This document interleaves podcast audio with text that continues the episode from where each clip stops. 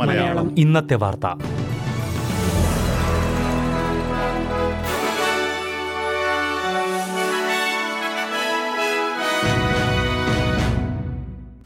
നമസ്കാരം. S B S Malayalam ഇന്നത്തെ വാർത്തയിലേക്ക് സ്വാഗതം. ഇന്ന് രണ്ടായിരത്തി ഇരുപത്തിരണ്ട് ഏപ്രിൽ ഇരുപത്തിയൊൻപത് വെള്ളിയാഴ്ച.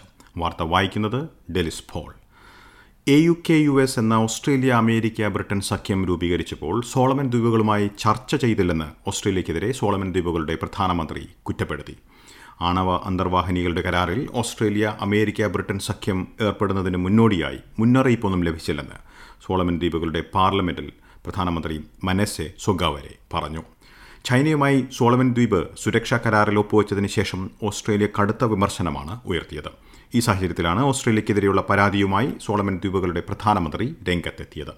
സോളമൻ ദ്വീപുമായി ഓസ്ട്രേലിയയ്ക്കുള്ള സുരക്ഷാ കരാർ പര്യാപ്തമല്ലെന്നും ദ്വീപുകളുടെ പ്രധാനമന്ത്രി കൂട്ടിച്ചേർത്തു. രാജ്യത്തിന്റെ തലസ്ഥാനമായ ഹൊണിയാറയിൽ കലാപമുണ്ടായപ്പോൾ വലിയ രീതിയിൽ ഗുണം ചെയ്തില്ല എന്ന് അദ്ദേഹം ചൂണ്ടിക്കാട്ടി. രാജ്യത്തെ മൂന്ന് സംസ്ഥാനങ്ങളിൽ മെയ് പത്തിന് എയ്ഡ് കെയർ ജീവനക്കാർ പണിമുടക്ക് പ്രഖ്യാപിച്ചു.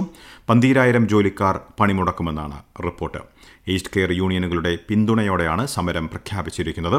മെച്ചപ്പെട്ട ശമ്പളത്തിനും സാഹചര്യങ്ങൾക്കും വേണ്ടിയാണ് പണിമുടക്കെന്ന് യുണൈറ്റഡ് വർക്കേഴ്സ് യൂണിയൻ വക്താവ് അറിയിച്ചു. എയ്സ്റ്റ് കെയർ ജീവനക്കാരുടെ ശമ്പളം മണിക്കൂറിൽ ഇരുപത്തിയൊൻപത് ഡോളറായി ഉയർത്തണമെന്ന് ആവശ്യപ്പെട്ടുകൊണ്ട് ഫെയർ വർക്ക് കമ്മീഷനിൽ ഹെൽത്ത് സർവീസസ് യൂണിയൻ നിയമ പോരാട്ടം ആരംഭിച്ചതിന് പിന്നാലെയാണ് പണിമുടക്കിനുള്ള ആഹ്വാനം. Queensland South Australia Western Australia എന്നീ സംസ്ഥാനങ്ങളിലാണ് പണിമുടക്ക് പ്രഖ്യാപിച്ചിരിക്കുന്നത്. നൂറ്റി അറുപത് എയ്ഡ് കെയർ കേന്ദ്രങ്ങളിലുള്ള ജീവനക്കാരായിരിക്കും പണിമുടക്കുക.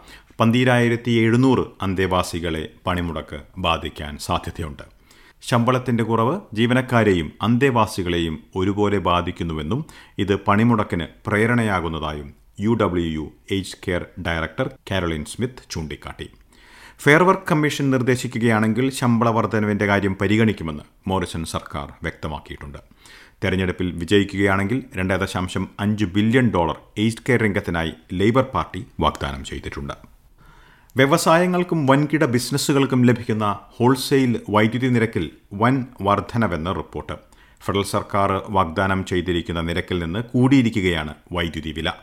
രണ്ടായിരത്തി ഇരുപത്തിയൊന്നിലെ കണക്കുകളേക്കാൾ ഏറെ കൂടുതലാണ് ദേശീയ വൈദ്യുതി വിപണിയിലെ നിരക്കെന്ന് റിപ്പോർട്ടിൽ വ്യക്തമാക്കുന്നു.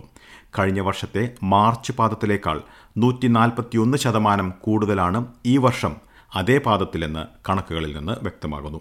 എല്ലാ രംഗത്തും ഹോൾസെയിൽ വൈദ്യുതി നിരക്ക് കൂടിയിരിക്കുന്നതായി എനർജി ഡൈനാമിക്സിന്റെ റിപ്പോർട്ടിൽ ചൂണ്ടിക്കാട്ടുന്നു.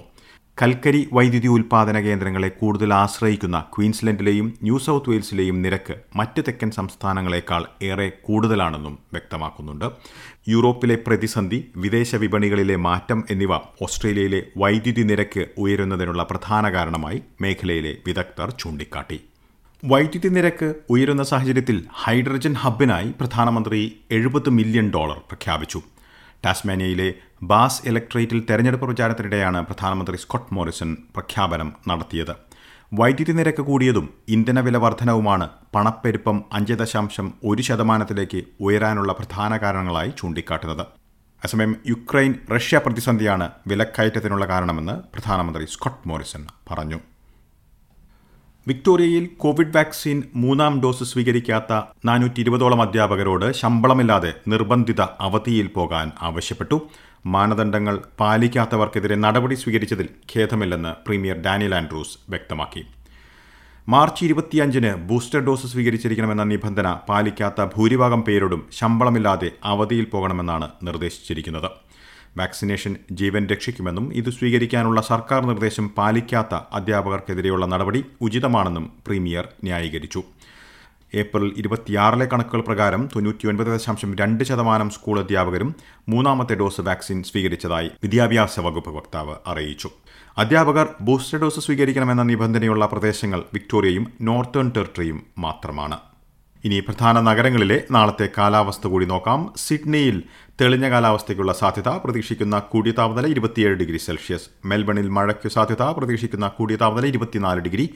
ബ്രിസ്ബനിൽ മഴയ്ക്കു സാധ്യത പ്രതീക്ഷിക്കുന്ന കൂടിയ താപനില ഇരുപത്തിയേഴ് ഡിഗ്രി സെൽഷ്യസ്. പെർത്തിൽ തെളിഞ്ഞ കാലാവസ്ഥയ്ക്കുള്ള സാധ്യത പ്രതീക്ഷിക്കുന്ന കൂടിയ താപനില ഇരുപത്തിരണ്ട് ഡിഗ്രി സെൽഷ്യസ്. അഡലേഡിൽ ഒറ്റപ്പെട്ട മഴ പ്രതീക്ഷിക്കുന്ന കൂടിയ താപനില ഇരുപത്തിയൊന്ന് ഡിഗ്രി. ഹൊബാട്ടിൽ മഴയ്ക്കു സാധ്യത പ്രതീക്ഷിക്കുന്ന കൂടിയ താപനില ഇരുപത്തിനാല് ഡിഗ്രി സെൽഷ്യസ്. കാൻബറയിൽ തെളിഞ്ഞ കാലാവസ്ഥയ്ക്കുള്ള സാധ്യത പ്രതീക്ഷിക്കുന്ന കൂടിയ താപനില ഇരുപത്തിമൂന്ന് ഡിഗ്രി സെൽഷ്യസ്. ഡാർവിനിൽ മഴയ്ക്കു സാധ്യത പ്രതീക്ഷിക്കുന്ന കൂടിയ താപനില മുപ്പത്തിമൂന്ന് ഡിഗ്രി സെൽഷ്യസ്. ഇതോടെ ഇന്നത്തെ വാർത്താ ബുള്ളറ്റിൻ ഇവിടെ പൂർണമാകുന്നു. ഇനി ഞായറാഴ്ച രാത്രി ഒൻപത് മണിക്ക് എസ് ബി എസ് മലയാളം ഒരു മണിക്കൂർ പരിപാടിയുമായി തിരിച്ചെത്തും. ഇന്ന് വാർത്ത വായിച്ചത് Delys Paul SBS SBS SBS SBS SBS SBS Malayalam. ഇന്നത്തെ വാർത്ത.